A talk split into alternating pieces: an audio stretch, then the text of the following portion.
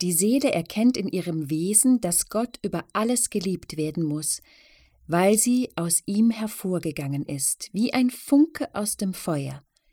Sie lässt die Werke des Menschen wie ein Funken aufleuchten, weil der Mensch durch sie wie durch einen Funken erhellt wird.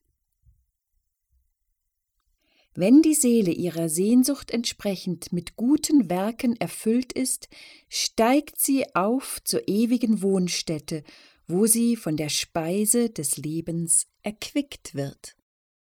Die Seele durchströmt den ganzen Leib mit Denken, Sprechen und Atmen, wie der Wind, der in einem Haus überall weht.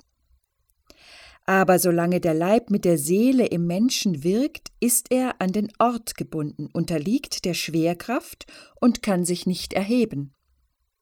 Wenn aber der Leib mit der lebendigen Seele erneuert werden wird, das heißt nach dem jüngsten Tag, dann wird er leicht sein und fliegen können wie ein Vogel mit seinen Flügeln.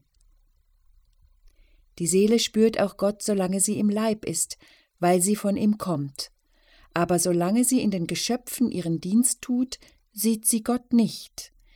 Wenn sie aber aus der Wirkstätte des Leibes hinausgeführt wird und vor das Angesicht Gottes kommt, wird sie erkennen, was sie selbst ist und was ihr anhing, solange sie im Leib weilte.